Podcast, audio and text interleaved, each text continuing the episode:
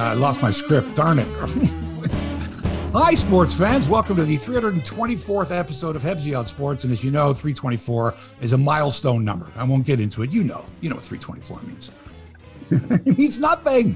It's another podcast. Mark Hebscher here speaking to you live from the still under construction Markham studio, hard by Stouffville. And over there, Toronto Mike at the mothership in New Toronto, not to be confused with Long Branch.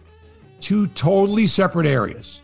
Don't be mixing up New Toronto and Long Branch. A big rivalry going on down there. Sure. All right. Mike's in New Toronto. We've got the entire GTA covered, I think, Mike, really. And then some on this show, the entire world listening to Hebsy on Sports today. On the podcast, Fred VanVleet, a Toronto Raptors guard, world champion, gets hit with a big fine, but no suspension. After saying, and I quote, "I thought referee Ben Taylor was fucking terrible tonight." What? What a quote. What? He said what? He's going to get fined. That's okay. I'll help pay for the fine because VanVleet is right on. Officiating in the NBA sucks. We'll get into that story. Plus, the Blue Jays may have just found the perfect combination in the broadcast booth. Ben Wagner and Joe Siddall were sensational together yesterday. First time I've heard them together on the air. Winner. Really good broadcast. Also in Blue Jays camp, a bit of concern for Vladdy Guerrero's knee after he tried awkwardly to reach second base without sliding, and he tweaked something, and I hate to see that in spring training. I don't like seeing that, knee injuries. So take it easy, Vladdy. Be careful. He's not going to play in the World Baseball Classic for the Dominican. They got enough good players anyway, that team. The Maple Leafs have some injury issues to deal with as they try to get healthy for the playoffs, and they host the Edmonton Oilers tomorrow night, and the Edmonton Oilers will be without Connor McDavid after last night's game in Boston, which the Oilers won. McDavid out 2 to 3 weeks. Wow. Bummer. Can you imagine getting tickets for that game? McDavid's coming to town. Not so fast. And he's from here. So I wonder how many tickets he had put aside for family and friends. That's a bummer. Anyway, no McDavid for the Leafs and Oilers tomorrow night. The TPC at Sawgrass underway. Round 2 has already started. I think they started at like 6:30 in the morning. I think this weekend, because it's daylight savings, I think they tee off at 5:30 a.m., which feels like 6:30, or does it feel like 4:30? I don't know. Canadian teenager Summer McIntosh, 16 years of age, upsets Katie Ledecky in the pool, and nobody's talking about it. No Canadians anyway. And, Mike, the story finally corroborated after many years. Two members of the Toronto Blue Jays who were having an affair with the same member of the Toronto media at the same time. Teammates. I'm having an affair with who? Really? I'm having an affair with her too. What? Now, I'd heard this story before, and it could have happened, but I got corroboration, and I'll tell you the story a little later in the show. That a good tease for you? You're not going to name her, are you? Nope.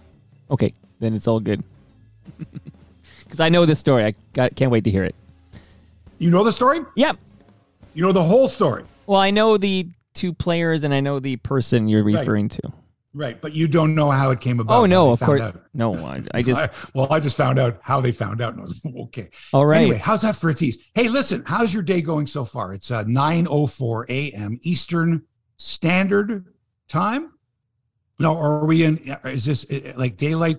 Eastern daylight time begins Sunday morning at 2 a.m.? I think savings time starts on Sunday morning, I think. This is standard time. So this is standard time, and then we're into daylight time, right? Yeah. Eastern EDT, Eastern Daylight Time. One thing, though, I'll say is after Sunday morning, at least most of my clocks will automatically change. Like, it's not like the olden days when every clock you had to figure out how to change it. Like, I have a couple I still have to manually change, including my oven, but most of my clocks are just going to, like, automatically move for me.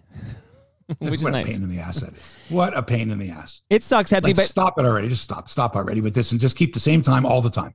I got a tidbit just before we started recording. This was actually overheard by the red carpet fandom that's on your YouTube channel. But I heard, are you going to be calling a hockey game doing, I don't know if you'll be doing color or play-by-play, but are you calling a hockey game tonight? One tonight, one tomorrow. Okay, give us details because that's exciting. The Northern Ontario Junior Hockey League, okay? I've got somewhat of an interest with the Elliott Lake Red Wings. and been up there a couple of times, and I'm going up this weekend, today, right after the show. We got to cut the show. Wait a second. We got to end the show in 5 minutes because I got to get on. No, I'm kidding. Yeah, going up to Elliott Lake, about 5.5 hour drive, and then doing the game tonight between Elliott Lake and Kirkland Lake. Okay. The Gold Miners against the Red Wings. And then tomorrow night, the Hearst Lumberjacks come to town to play Elliott Lake. So I'm the guest play-by-play guy. And we'll be working with Eric, the regular guy. Now, see, he works by himself. Like, so he does the whole game, the promos, the time, the players. That's a lot of work. So I'm going to come up there and do some play. I haven't done play-by-play since Leafs-Habs in 1996. No.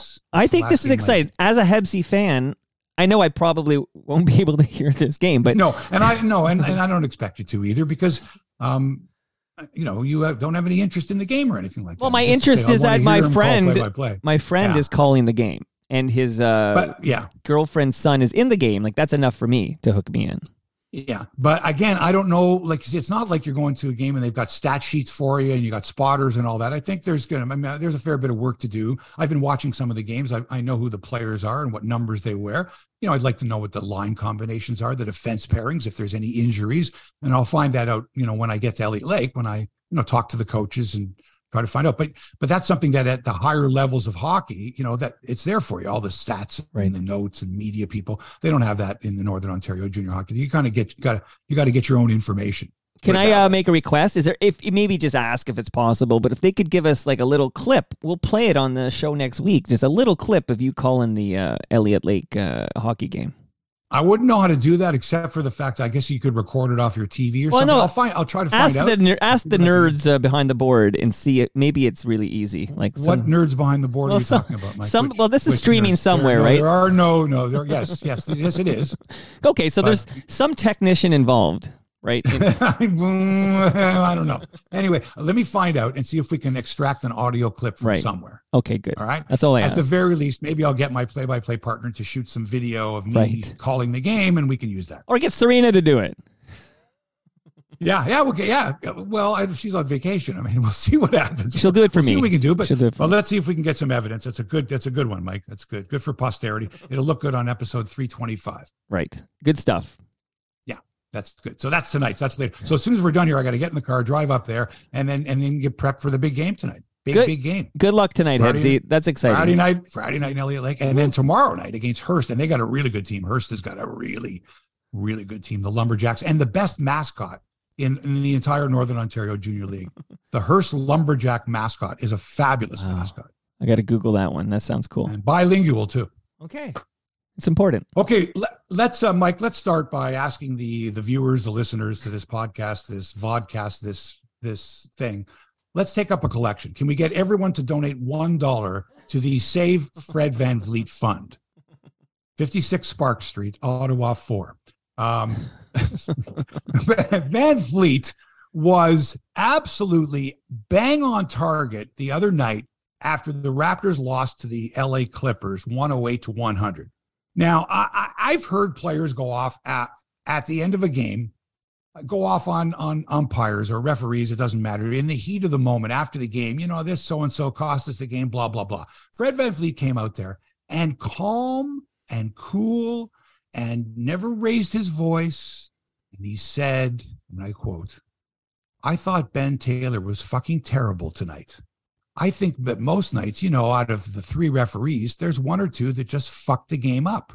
It's been like that a couple of games in a row. Denver was tough, obviously." End quote. It's just a portion of what Fred said last night. So he goes, the Raptors lose because part of it was this technical that Ben Taylor called on VanVleet in the third quarter was just such a ticky-tack technical. It was just such a terrible call and not necessary. There's more calls in NBA games than just like that about pretty much any other sport. There's every time the ball is, that's a travel, that's out of bounds, that's this way, that's a foul, that's a reviewable. There's a stop, start, that nobody comes to see the referees. And VanVleet was basically saying, look, the other night he got hammered because actually it was Scotty Barnes, I guess, in Denver, was teed up by referee Scott Foster when after a particular play, Scotty Barnes had said something like, God damn it, but he was talking to himself. He wasn't looking at the referee. He wasn't gesticulating at the referee. Scotty Barnes was talking to himself, and he basically said to himself, "You fucking idiot," or something like that. And Scott Foster, the referee, with a few seconds to go in the game, and like I think it was a tie game or a 1-point game, he calls a technical on Scotty Barnes. Game over right there. And so, and then the next night or a couple nights later, this thing with the Clippers, and VanVleet just basically said, this is the way it is. Refereeing's been terrible. So the NBA's got to do something. I'm thinking he's going to get suspended for this. This isn't just, you know, this isn't just, you know, I'm upset after the game. This was sort of a calculated, calm, this is the way it is with officiating. So today or last night, the NBA announces that Fred gets fined $30,000. And I'm thinking, what a break for the Raptors. I mean, if this is a team fighting for a play-in spot, you're one of your top guy, he could have been suspended. I mean, if David Stern was the commissioner, he would have been suspended. You cannot do that. You cannot undermine the authority of the officials. You can't do that, right? And I can see it, you know, $30,000, which is a drop in the bucket for a guy that's making however many million he makes. But still, $30,000. So the Raptors kind of get off easy here, but the message has been relayed. The rest of the league is sitting there going like this, Mike. They're nodding their heads in approval. Mm-hmm. All the other players in the league are like, yep. Nobody comes to see the officials. Yep. I get it. You can't call this. You can call it in the first minute. You got to call the same call in the 48th minute. That's fine. But if, you know, you watch these games and they're all based on momentum and runs and all that. And the Raptors were in an okay spot. And then this technical on VanVleet, and he was like, what the fuck? I'm playing my best here, and I got an official with a ticky-tack call. Now, having said that, Mike, you can't give up 118 points, 119 points, 116 points, 122 points, and expect to win games. And the Raptors need their best players to step up, and now. And they need them to be, for their heads to be clear of the officiating thing. It's like when a goalie gets into your head, like what happened to the Leafs with Carey Price in the playoffs a couple years ago. He made some big saves, and every Leaf player went, oh, shit, we're not going to beat Carey Price. And this is sort of the Raptors like, oh, God, the refs are going to take the game away from us. The refs are going to take the game away from us. Well, you can't think that way. And let me tell you, Nick Nurse's job is on the line. The future of guys like VanVleet and Gary Trent and Siakam, your best players have got to step up. And if the officials are getting in the way and they're fucking it up for you, okay, it's good that VanVleet got it off his chest. You know, everybody should chip in and pay for the fine. His teammates, because he said something that they all wanted to say, and he's sticking up for Scotty Barnes and the organization, and they're a pretty good team, you know, not great, pretty good on most nights, but they can't have this happen to them. And the other thing is they just named two officials who the next time the Raptors play and these guys are officiating, don't kid yourself. These refs know. They know, oh, there's VanVleet over there. Hey, what did he say? That I'm fucked up or something? So don't forget that. So this could have longer lasting effects on the Toronto Raptors and Fred VanVleet. 30,000, we got lucky. Now let's win some games. Tonight in Los Angeles, still there, taking on the Lakers, no LeBron. Anthony Davis is a game-time decision. So is D'Angelo Russell. I expect a huge game from the Raptors. Pull out all the stops. You got to win this game tonight because you're sitting right now in 9th place. You're a half game up on 10th place Washington, who plays Atlanta tonight. That's a game and a half in front of you. I mean, you want to play in that. You want to play in that 7-8 game. You don't want to play in the 9-10 game, or you know. But still, you got to win some games. So let's start tonight against the Lakers without LeBron and maybe Anthony Davis. Let's go. Meanwhile, Kevin Durant, Mike. If ever there was a character. I'm trying to think of the character in the comic strip that always had a dark cloud and lightning over his head. Right? Just wherever he went, bad luck followed. Is that Charlie Brown? I'm trying to think of who had... No, it's not Charlie Brown. It's Skeezix or something like that. It's an old comic strip, but the guy was always walking around with like a dark cloud over his head and like lightning. right? Anyway, Kevin Durant is that guy. This guy cannot catch a break. We all know he's a fabulous player. And a smart guy, and an interesting guy, an intelligent guy, a thoughtful guy.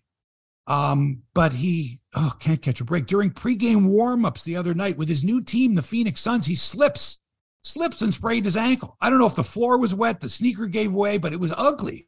So he's out for 3 weeks, according to team doctors. This guy is an accident waiting for a place. It's like he's a great player, Mike, but fragile as a porcelain doll. And there are athletes like that. And it's a real shame to see the real talented athletes that just, you know, they can't catch a break. This is a guy that's already made his name as a fantastic player. But think of some of these young athletes that they start out and there's injuries when they're in college or high school, and then another injury. And then by the time they're in the pros, you know, they're just, you know, something's going to happen and they're going to get hurt. And that's what Durant is. Great player, but, you know, always hurt. Snake baseball bitten. Now. Oh, yeah, go ahead. I just said snake bitten. There? Snake bitten is a good one. What does that mean exactly? I mean, I know what it means. Where did that come from? You've been poisoned by a snake, I think. A snake bit you and you're poisoned now. And that's bad luck when a snake bites you. Okay. Right? I'll accept that. Just roll with me with that one. Now to baseball. A year ago, I was in Florida. I was planning on going to, I think I had tickets for 5 or 6 Blue Jays games. And then, as you recall, the pandemic was still out there. And the games were canceled for a while there, for several weeks, of which, of course, I had tickets to all the games that ended up being canceled. And this year didn't go down to Florida. And the weather's beautiful and the games are all going on and Blue Jays and everything. And at the same time, the World Baseball Classic is underway in 4 different places, Miami, Arizona, Taiwan, and Japan, I do believe. So you got 4 different pools. There's 5 teams in a pool. The top 2 teams from each pool meet in the next round and the knockout round and stuff like that. And it's going on all during spring training. And a lot of, you know, there's a lot of players from major league teams that are, you know, have left their major league camp and to go to the camp of the nation that they're playing for. Vladdy Guerrero was supposed to play for the Dominican Republic, tweaked his knee, and then told General Manager Nelson Cruz that he will not be playing, to which all Blue Jay fans went, good. We love Vladdy, but, you know, what, we don't want him playing in, you know, basically an inconsequential tournament when we need him for 162 games for the Blue Jays because they're going to win it all this year, right? So no Vladdy Guerrero for the Dominican Republic, but Canada's got Freddie Freeman of the Dodgers, who loves playing for this country. This is where his mom was born. And he honors his mother. And so we got Freddie Freeman, but we're in a tough pool. Canada's got, we got the U.S., we got Mexico, we got Great Britain, and we got Colombia. And Colombia's a pretty good team too. So got to win that game against Great Britain as their first game on Sunday. And then hope for the best. For sure, you got to be able to beat Mexico. If you can beat Great Britain, Colombia, and Mexico, lose to the U.S., 3-1 gets you in second place, should get you in second. So that's what they got to do. Hey, Hebsy, quick aside. A couple of weeks ago, you asked me to name some members of the Canadian team, and I said I call him Stumpy. Yes, you did. But I meant Stubby Clapp, right? He's the guy I always think of when I think of the Canadian baseball team. I just want to point out, I didn't learn until later that day I made that comment about Stubby was his 50th birthday. I think I even remarkable. I know, isn't that amazing? Because I think I said something like he's probably 50 now. Remember I said that? And I had no idea that was his 50th birthday. So happy birthday, Stubby. It's a mind blow for you. Mind blow. It is a great name. Stubby Clapp is a great name. He's the first base coach for the St. Louis Cardinals. Woo. And you got to get word out that you gave him a shout out on his 50th without knowing it was his 50th birthday. And I tweeted at him, but nothing back, unfortunately. All right. We'll see what we can do. He's down in spring training. Right. All right. So anyway, I was talking about Vladdy Guerrero, right? And so he's got a knee injury. And so you never like to hear this. Remember last year, Springer in spring training hurt himself. They're like, a guy's getting hurt in spring training. Spring training is to not get hurt. The whole idea of spring training is to ease your way in to game one. Ease your way in. Doesn't matter if you win or lose. It makes no difference. You're working on your game. That's what it's there for. So the last thing you want is a guy tweaking a knee in spring training, especially Vladdy Guerrero. And the reason he did it, and it was so aptly and brilliantly pointed out on the Jays Braves telecast, which was a Sportsnet production, but featured play-by-play man Ben Wagner, who is usually he's the Jays radio or audio play-by-play guy, works by himself, can't go on road games. But they decided, I guess, to throw him a bone or say, hey, you know what? Dan's got other stuff to do. He's got college basketball, ESPN, whatever. And, you know, Buck's sort of available every so often, but you know what, let's have, Ben do play by play, and gosh, Joe Siddall's down there too. Let's put Joe in there as well. Cause Joe's role this year is going to be, he's going to do color with Dan, right? Buck is not going to do play by play. So Joe is going to fill in for Buck when he's away working with Dan. And Joe might also be working with Matt Devlin, who it looks like is going to do TV play-by-play when Dan's not doing TV play-by-play. But right now, Ben Wagner is doing TV play-by-play. So him and Siddall are doing the game against the Braves. And I've never heard Joe and Ben Siddall Joe Siddall and Ben Wagner work together. I've never heard them together on the air. I don't believe they. I don't know. But you know, Joe's been in the studio, you know, with Jamie doing the pre and post game and between some of the between innings hits, and that's it, right? That's pretty much all. So I'm listening to them. Now, this game is not on radio. It's not on the fan. I don't know if it was. There was an audio-only broadcast, probably part of the simulcast.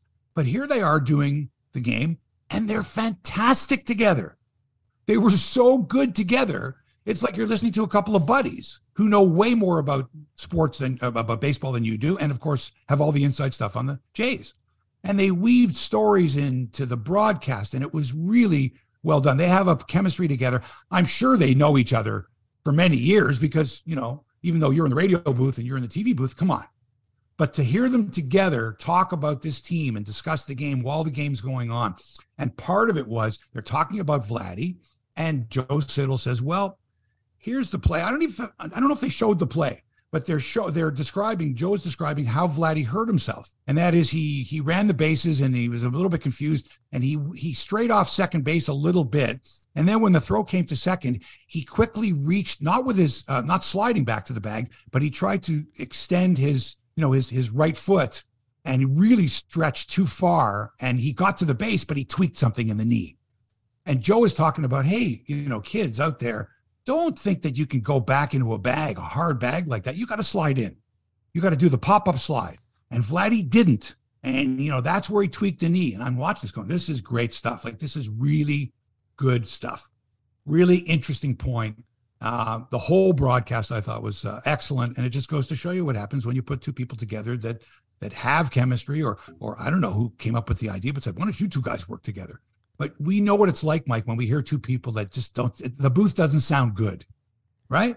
Well, Siddall is so good. Like he's the heir apparent. So obviously Buck won't go forever. Maybe he does another season. I don't know if he does two more, but Joe is the heir apparent without a doubt. And he's fantastic. But remember, Joe did radio. Joe, what Jerry did Jay's games for years. Joe knows it doesn't matter whether it's radio or TV. Joe is a good storyteller. Joe is very, very good. And I think, and I hate to say it this way, but I think his talent is being wasted being in the studio, and although a lot of the stuff on the pregame shows that he does, the inside baseball segments are fantastic. So, you know, more Joe and geez, I don't know, man, could Joe do games? I mean, would Joe do games on the radio with Ben? Because boy, they sound good together. Boy, he's got a face for television, and you know it. He's a natural analyst and storyteller. And the pregame shows are great and all that. He could probably do both. I don't know. He could do the segments in advance, but he brings out here's the other thing. Joe brings out the best in whoever he's working with. And he brought out the best in Ben. And, you know, a lot of times I'm listening to Ben, and for the most part, he's by himself. There's nobody sitting next to him. He's doing the whole game by himself, the stories, the stats, the play-by-play, everything, the drop-ins, the commercial breaks, right? And when you've got someone with you, it just make, you know, hey, we're watching the game together. How about that? What about that? How did Vladdy hurt his knee? Really good. Agreed. There you go. Agreed.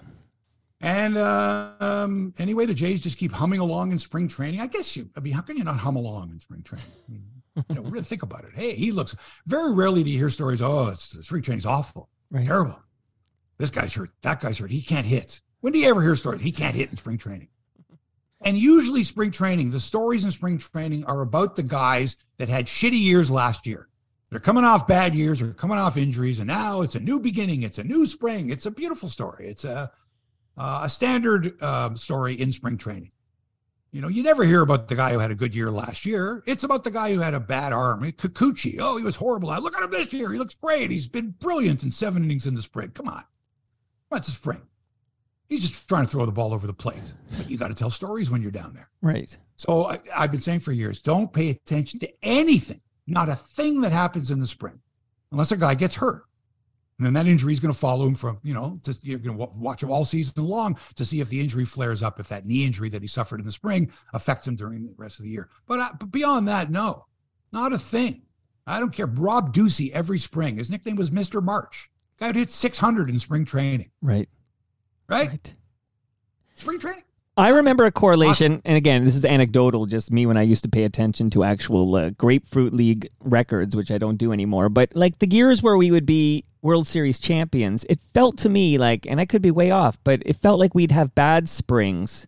Like you'd have a bad, so it almost felt like whenever we'd have a kick-ass Grapefruit League season. What do you mean bad spring? Like bad with a losing, yeah, like a losing record in the spring, and then you'd end up winning the pennant in the regular. Like, so it's almost like, and almost like it was the opposite. So if you had a really strong spring, I'd always worry like we'll probably have a weak regular season. Like I'd rather have a shitty spring record-wise. And then, you know, turn it on when the season matters, when it starts to count. Also know that the more players you have that have positions locked on the roster, right, they're just working in their games to see whatever number of at-bats they need to get ready for the beginning of the season. It's the guys that are fighting for jobs. Deucey. Right? Fighting for positions that are hot. They're like, oh, look what's going on there. But if the team has a bad spring, it's likely because they're not because their regulars weren't hitting in the spring. It's because, you know, the kids weren't doing the job. They didn't make the team. But all these guys who have a spot locked up, the last thing they want.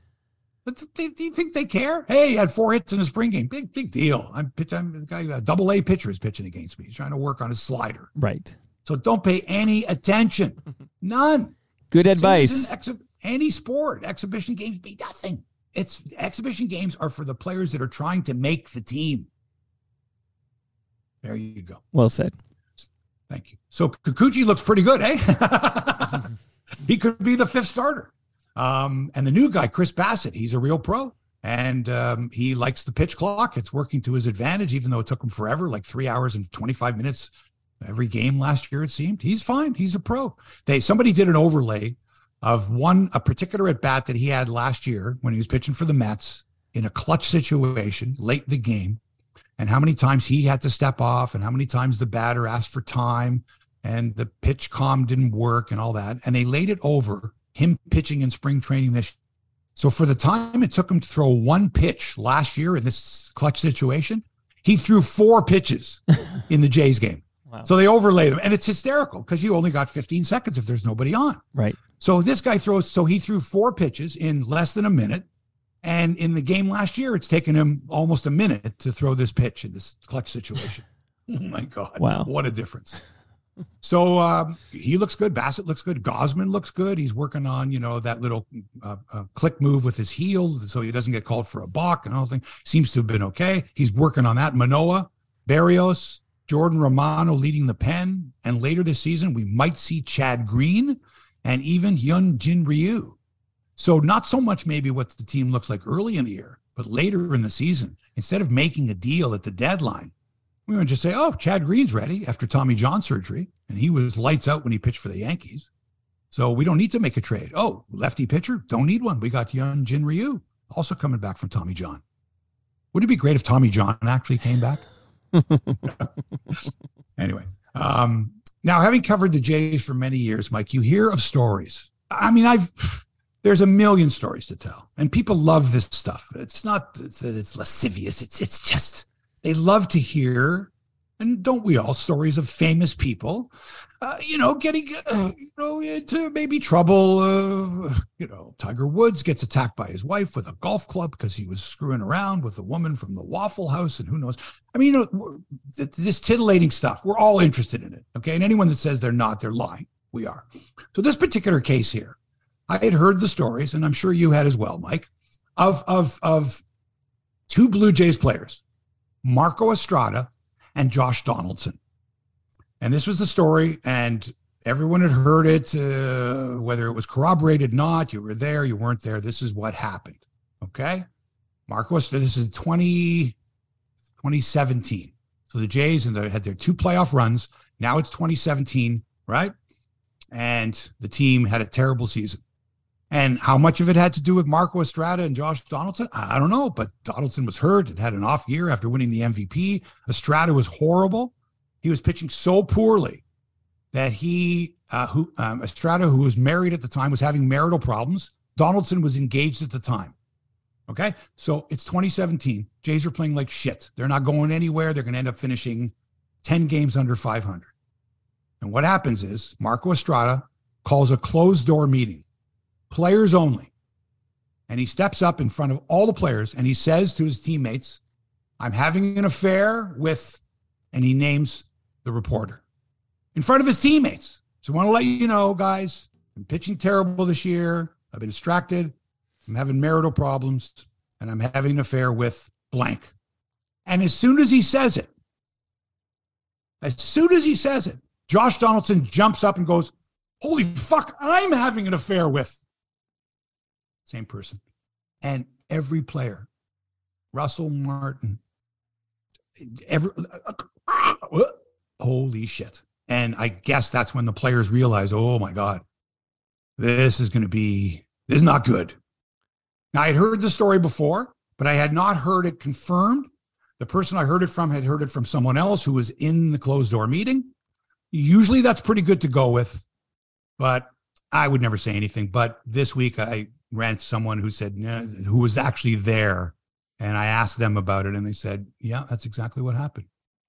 So I had never heard the how they came to know about each other. Right, I had never heard that part. I had heard, but I never heard the details. But again, so there you go. It was confirmed to me this week. So soon after the incident, the Jays were horrible. They finished, like I said, 10 games under 500. It was Gibbons. The following year, Donaldson had been traded to Atlanta for Julian Merriweather. Estrada was still on the team, and he was just brutal in 2018. He was absolutely awful. I don't know if his teammates even spoke to him. I don't know what happened. And the reporter who caused all of this is no longer working for that outlet, and in fact was banished from the city soon after the clubhouse confession. And the Jays never recovered. The following year, 73 and 89, Gibbons got fired. And if you recall, Mike, their attendance fell by 1 million fans. They took such a tumble from 2016 and that playoffs to 2017.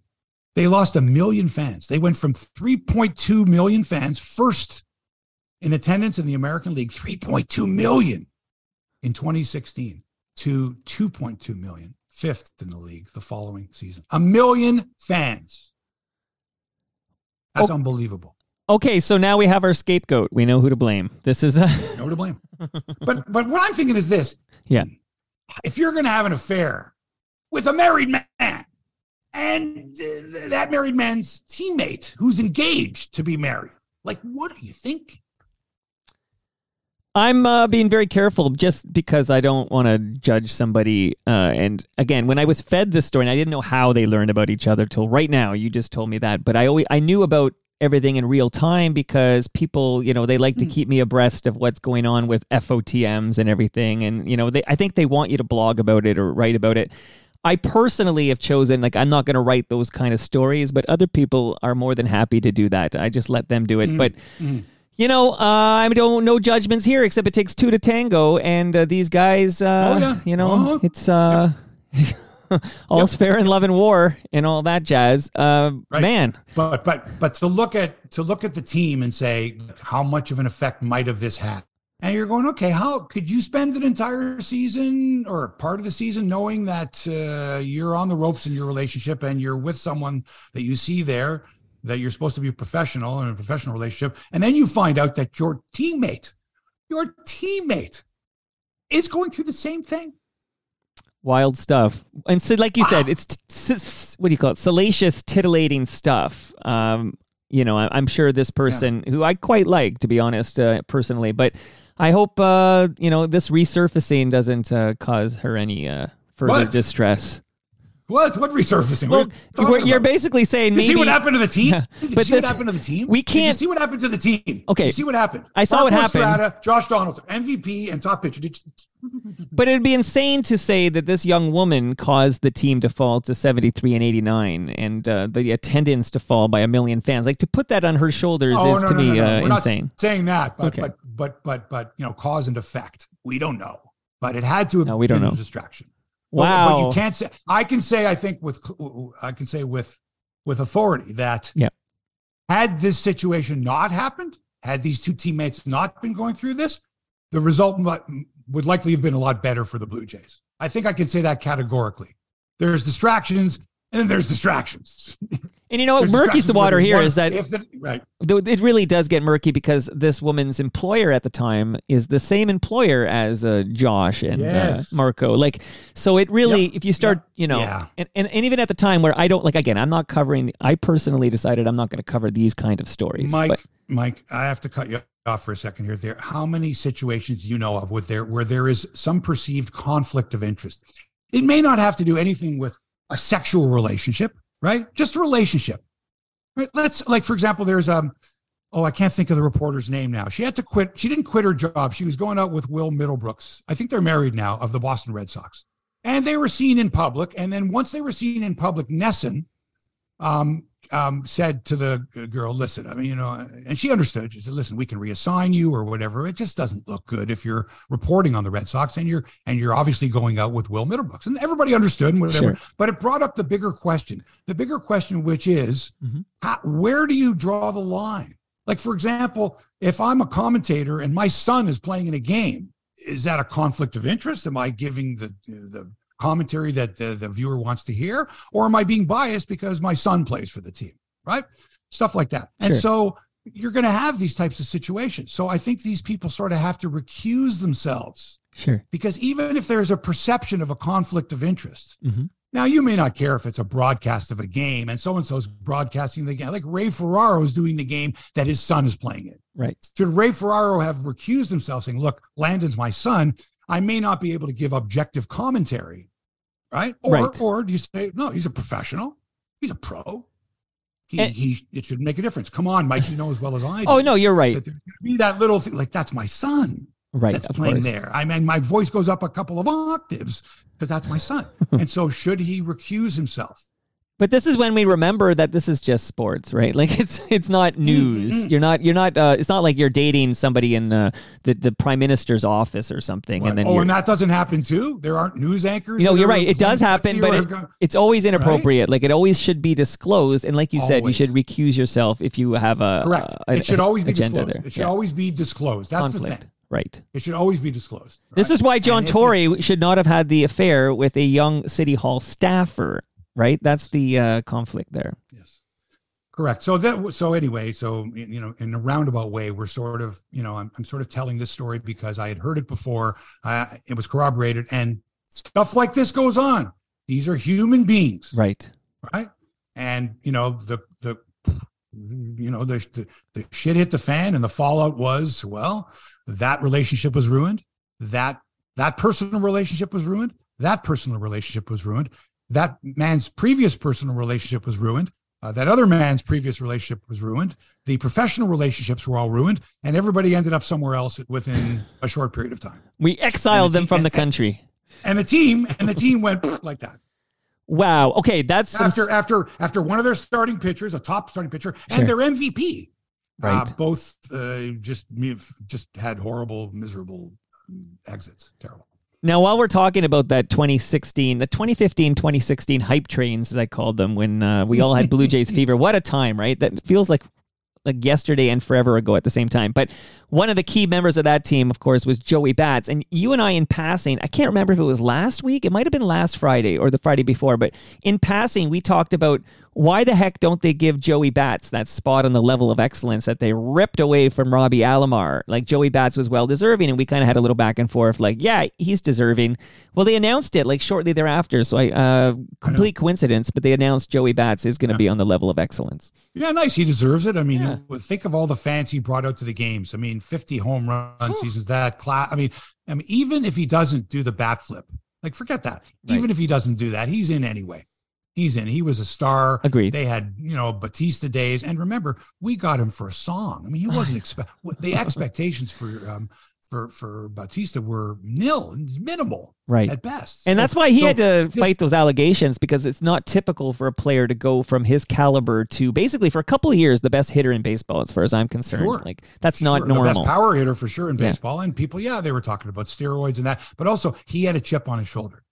He had a chip on his shoulder, and people like that. Yes. He talked back to the Steve Simmons of the world. Who are you? And stuff like that. So people, you know, he had an attitude. Right. Remember the time he was playing right field and he tried to throw out a guy at first base on a I forget who it was now, maybe for Baltimore, but some big slow hitter, like drilled one to right field, and he came up throwing and almost got him at first, or might have got him at first, and ended up hurting his arm. And we were like, whoa, this guy. Oh, so that's a Larry Walker play.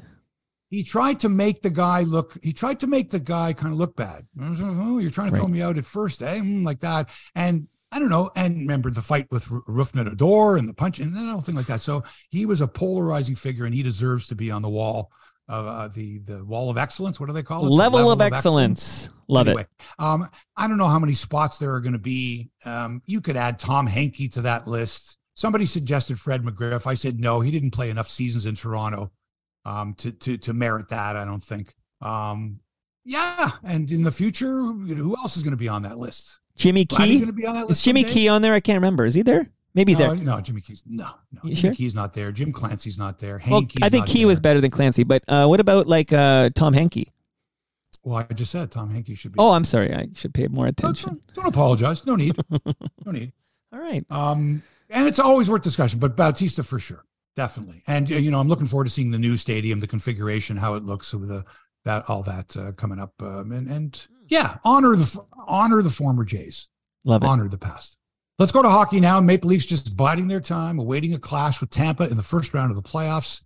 I think there's 16 games or something like that left. Anyway, the Bolts have looked just awful lately. Horrible. And some people say that Coach John Cooper is, playing possum. Like, remember the last couple of years, he rested guys at this time of year. Like, he knew what his position was. Right. And I think Victor Hedman, he sent him to the beach for a week. People were like, what the hell? And he just gave Sergachev and Stamkos a few days here and there, or he didn't dress them, or he said that they had an injury and they were just, take a couple of extra days. We're going to need you in a month. We're going to need you badly. And, this is something like Greg Popovich did this, remember, with San Antonio a few years ago, where he went to Miami to play LeBron and he benched Tim Duncan and Manu Ginobili and Tony Parker, all his best players, right? He just said, you're not playing. He didn't even dress them. And people were upset because, hey, we paid good money to see these guys. And he's like, look, I got to win championships. And they ended up winning the championship that year. But I feel that John Cooper's that type of coach to say, we don't need to bust our balls to win these games now. We're still going to play Toronto in the first round. So Victor Hedman fell awkwardly into the boards the other night against Carolina. He played one more shift after that. Oh, the Flyers have just fired GM Chuck Fletcher. Daniel Briere takes over as interim GM. Breaking news. How about that? So John Cooper's like, I'm going to rest these guys under the guise of injury. And I don't know if Victor Hedman is hurt that badly, or Cooper's just saying, Vic, just rest, man. We'll call it a lower body injury. Take whatever time you need. We need you in top shape.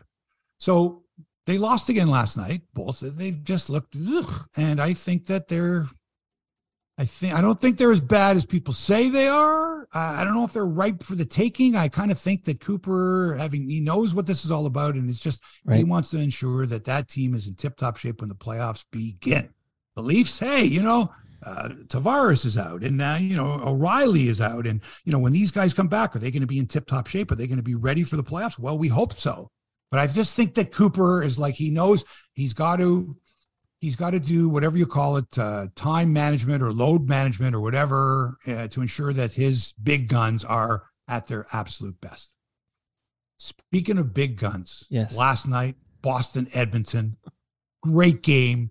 Two of the best teams in the league. Certainly Boston, the best team in the league. Edmonton, the most exciting with Connor McDavid, but McDavid's out. Suffered a quad injury late in the 3-2 win for the Oilers. Great hockey game. Didn't score a point in the game. And then late, he got hip checked or something, man. He tried to play through it, but they announced today he's out 2 to 3 weeks with that quad injury. Terrific game, boy. Boston, as soon as they say, well, Boston has not lost a regulation game at home this year. Or Boston, when they lead, when they score the first goal of the game, they're 33-0-3. As soon as I hear that, I'm going, It's got to change. He's never hit a batter all season long. Oh, he hits him with a pitch, right? You just know that's going to happen. What if Murphy's Law, whatever the hell it is, you just know. And that's why people are the jinx thing. Oh, you just jinx them. You jinx them. And sure enough, that's what happens. As soon as someone points that out, inevitably they go down. So Boston loses for the first time. They beat Edmonton in Edmonton 3-2 last week. or a couple weeks ago, and here the return match, and the Oilers win it 3-2, breaking Boston's streak of 36 games at home this year, or whatever it is, 36, I think, without losing in regulation. How about that? Wow. No McDavid, though. No McDavid. And if you had tickets for the Leafs and Oilers at Scotiabank Arena to watch the best player in the game, sorry, he ain't playing. Yeah, that sucks, eh? He's from the GTA, too, man. Think of all the friends and family and tickets for. And that's a tough ticket. I tried to get tickets for that game. Yeah. Last week, and boy, you're looking at $500 for a pair up in the nosebleed section. This is like when Gretzky would come to Maple Leaf Gardens. It was the event, because it was once a year. Like, this was the event of the season. You got it. Meanwhile, the Ottawa Senators beat the Seattle Kraken 5-4 in Seattle, moving to within 4 points of the final wild card spot in the Eastern Conference. The Senators trail Pittsburgh by 4 points. They're even in games played. 15 games to go. And they trail the Islanders by 6 points, but they have 3 games in hand on the Islanders. Now, that's great to have 3 games in hand, but you got to win those 3 games. And if they do, they're tied with the Islanders. But let's not get ahead of ourselves. But they beat Seattle in Seattle, and that's no mean feat. Good for them. So tomorrow night, Leafs against the Oilers. And I'm wondering if people are like, hey, anybody want to buy tickets? Because now it's not as big a ticket. No, but you know what? I will say this, because when Gretzky came to town, that was I remember that was the ticket. And I could never get that ticket. But the Leafs sucked. Like, there was nobody, you weren't there to see the Leafs. You were there to see who visited. But today in 2023, that's an exciting Leafs team. Like, this is still a hot ticket, even if nobody's coming to town. Definitely. The way the Leafs play, for sure. Yeah. They're playing great. Exciting team. Yeah. Let's go to golf now. The Players' Championship at TPC Sawgrass. That's the one with the 17th hole, the island green, the exciting, is the ball going to go in the water or not? Very exciting to see guys. To see pros dunking in the water is exciting. Let's face it. Any amateur golfer is like, beautiful. I can do that. Right? It makes you feel more human. Right. Your leader after the first round, 174th on the FedEx Cup list, is Chad Ramey, an American, Chad Ramey. And the beautiful thing about the first round of any golf tournament, but especially a big one, even though this isn't a major, they call it the 5th major, is anybody like, it's 18 holes. Guess what? It's 72 holes. Okay. Lots of golf left to be played, but exciting to see your name after an 864 atop the leaderboard. Colin Morikawa at 7 under is in second place. Canadian Taylor Pendrith is in a group in third place at 5 under par. Adam Svensson is in a group tied for 8th at 4 under par.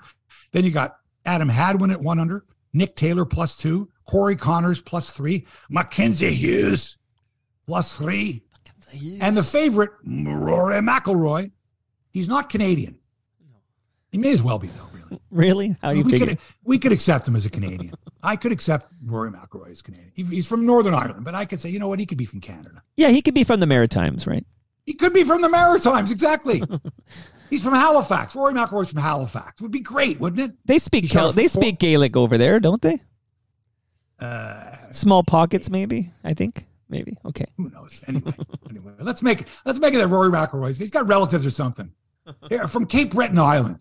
Would be great. Go play Cabot Links or whatever. Anyway, Rory McIlroy 4 over 76. Not good. But today's the day where, if you teed off in the morning yesterday, you tee off in the afternoon today. You just never know. The wind starts to blow or whatever, different pin positions. Who knows? So, I've seen guys that shoot 76 in the first round and 66 in the second round. And Rory is certainly capable of doing that. But watching guys just try to hit that 17th green, the island green, is exciting, exhilarating, and frightening at the same time. It's drama at its best, high drama. Although five of the top 10 finishers last year, 5 of the top 10 players were not there because they're not allowed because they're on the LIV tour. Right. You know what I mean? Sure. Those guys, hey, nope, can't, sorry. Thanks for coming out. 16-year-old Summer McIntosh of Toronto is one of the world's top swimmers and a legit candidate for gold medals in Paris in 2024. Last Saturday in Fort Lauderdale, in a sanctioned event, I think it's called FINA, the Federal International Nation of Swimming and Diving. Nautical? Something like that. Nautical, whatever it is. I think it's FINA. Okay. I think it's the swimming and diving, whatever they're called. But anyway, in Fort Lauderdale, she broke her own junior record. She's 16 in the 200-meter individual medley. And she also took down Katie Ledecky in the 200-meter freestyle earlier in the event. So Katie Ledecky is a seven-time Olympic champion, and she had won the 200-meter freestyle for 9 consecutive years. She had not lost a 200-meter freestyle race in 9 years. Mike, 9 years. Wow. No one had beaten her in the 200-meter free. Guess what? 16-year-old Canadian Summer McIntosh of Toronto. Boom. Now, did you see this anywhere on Canadian television, Mike? No. Did you? Sportsnet, TSN. But Hebsy, I don't have to tell you, in this country, we pay attention to swimming every 4 years. Well, this girl set a freaking world record, okay? Broke a Canadian record. Nobody had it on the sportscast, okay? For Christ's sake, she did 200 meters in 1:54:13, for gosh sake. She's a junior, she's 16. But are you surprised? Till August. Nothing in Canada. Not a freaking thing. Are you surprised? ESPN had it, and Fox Sports had it, and oh my God. And the reason they had it is because Katie Ledecky got beaten. Right. Got beaten in the 200-meter free. Right. Fucking seven Olympic medals. What is it with women's swimming where you seem to peak like at 16, 17? Like, remember how young Penny was when she was, well, she's still winning medals. 16, yeah. But and then in 20, she did the same thing. Yeah, you're like, I guess, like female gymnasts or two. I guess right.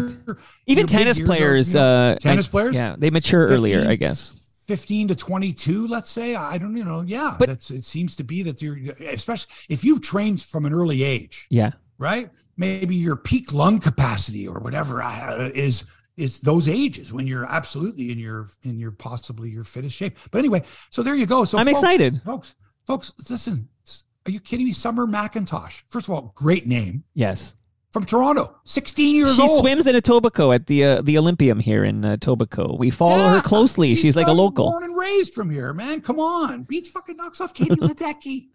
Okay? Nothing. Can't wait for Paris. If Hebsy doesn't mention it and takes a screenshot of a Twitter shot of a video that I wasn't even supposed to have, it wasn't available in this country or something, an ESPN video. Right. That I hawked from somewhere, took a screenshot of it, circled. There's Katie Ledecky, the seven-time Olympic medalist.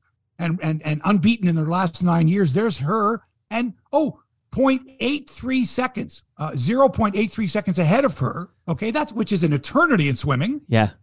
Like over a full body length is Summer McIntosh. And nothing in Canada, not a thing. So there you go, folks. Love it. I've given you. And one more thing before we go. Yeah. So last night's Oilers-Bruins game, if you're watching it in Canada, you're watching it on Sportsnet, and you're watching the Oilers regional coverage, right? So you're watching the Oilers, excuse me, it's not Chris Cuthbert and Craig Simpson doing a national game, and it's not Craig Simpson and Chris Cuthbert doing a Leafs game, right? Right. It's Jack Michaels and Louis DeBrusque who do Sportsnet Oilers games, right? But we're seeing them here in Toronto because the game isn't blacked out because it's a national game because there's no Leaf game on, right? Right. So the Leaf region, which we live in, is not affected, so we get to see this. So the broadcast crew, so Jack Michaels is an American. I think he's been up there for a few years, and he has a very distinct, somewhat over-the-top style that some people would compare to Joe Bowen if they're not Leaf fans. You know what I mean? And they hear Joe Bowen doing a Leaf game. Right. They go, wow. That's, he's a homer. Now, to what extent is he a homer? Well, that's up to the individual, but he's doing the broadcast for the local, for the Leaf fans. He's not doing that. He's not going, I've got people watching this game that are, rooting for the other team or don't have a rooting interest or they're betting on it. No. He's doing the game for Leaf fans, right? And so we're watching a game that is being done by the Oilers broadcast team who do Oilers games for Oilers fans. Right. And this guy, Jack Michaels, is pretty over the top, like Joe Bowen would be if you had never seen a Leaf game before. Sure. So people are going, who is this guy doing this Oiler game? Who is this guy? And I'm like, this is Jack Michaels and Louis DeBrusque. I think they're pretty good. They make the game sound exciting. And Jesus Christ, they do games with freaking Connor McDavid. How can you not be excited all the time when this guy's on the ice? Right. That's an exciting team. And so, I'm getting a lot of people on, who is this guy? He's over the top and he sucks. And I'm defending the guy because I thought it was a good broadcast and it was exciting to watch. And that for me is, make it exciting. Well, that's everything. But you have to be able to differentiate between the broadcast you're watching, whether it's a local, national, or whatever. And so I grew up with Hockey Night in Canada and I naturally thought that Bill Hewitt was a Leaf fan and Danny Gallivan was a Montreal Canadiens fan. Right. And then I realized later in life that that's not, that they tried not to be, they tried to be, you know, unbiased. And that if you want to hear a hometown fan, and this is when I first realized it, listen to Ted Darling do Buffalo Sabres games. This was in the early days of the Sabres, the early 70s. Right. And the only broadcast we ever got was the Leaf games on Hockey Night in Canada, or Montreal Canadiens games or whatever on Hockey Night in Canada. Right. And now you're listening to Buffalo Sabres games, and it's Ted Darling and Pat Hannigan. And they are over the top Sabres fans, over the top. The Sabres could do no wrong. Go back and find some of those broadcasts. But to these ears, Mike, it was like, oh my God, these guys are so biased. Oh my God. And then you realize that they're not doing it for you, a Leaf fan. They're doing it for Buffalo Sabres fans. Right. And that's when you realize. So anyone who watched the game last night, don't be, oh, that was not a national broadcast. That is for Edmonton Oilers fans. And you just happen to be tuned in to that local broadcast. That's it. Hebsy, before I play you out, there's in your YouTube channel, Brian says, Hebsy, how can you ignore Christine Sinclair and what she said yesterday to the committee? I don't see it on your notes here. What are you talking about? You're not up to date with what's going on with the program, the Canada soccer program and the women. Yeah, it's an ongoing thing. I get it. Okay, Nick Bontis stepped down. You want equal pay, blah, blah, blah, blah, blah. I get it. There's going to be a sports league in Canada for women. It's in a couple of years. Yeah. So what's new now? Tell me. Is that important? Nick said, what is she bitching about now? Apparently that's a quote I'm receiving. From Nick Bontis? Yes. Are you surprised? I don't know him well enough to be surprised. So no. I mean, the guy got aced. He finally got, had to step down. Right. So, this is his exit strategy is let's, say something nasty about Christine Sinclair. Okay, so now that we've got that in, we're done. We're out of here. That's it for episode 324 of Hebsy on Sports. You are all caught up. Thanks to Toronto Mike for production and inspiration. Hit him up at Toronto Mike. Listen to his excellent podcast. And thanks to you for allowing us into your headspace. We know you've got a lot of things to do. You've got lots of choices when it comes to podcasts. We're glad you chose us. I'm off to Elliott Lake to do the Elliott Lake Red Wings and the Kirkland Lake Gold Miners tonight on Hockey TV. And tomorrow night, the Elliott Lake Red Wings hosting the Hearst Lumberjacks. Woo. Northern Ontario Junior Hockey League. Why? Because I love sports. We're back with another exciting episode of Hebsy on Sports next week. Until then, so long for now.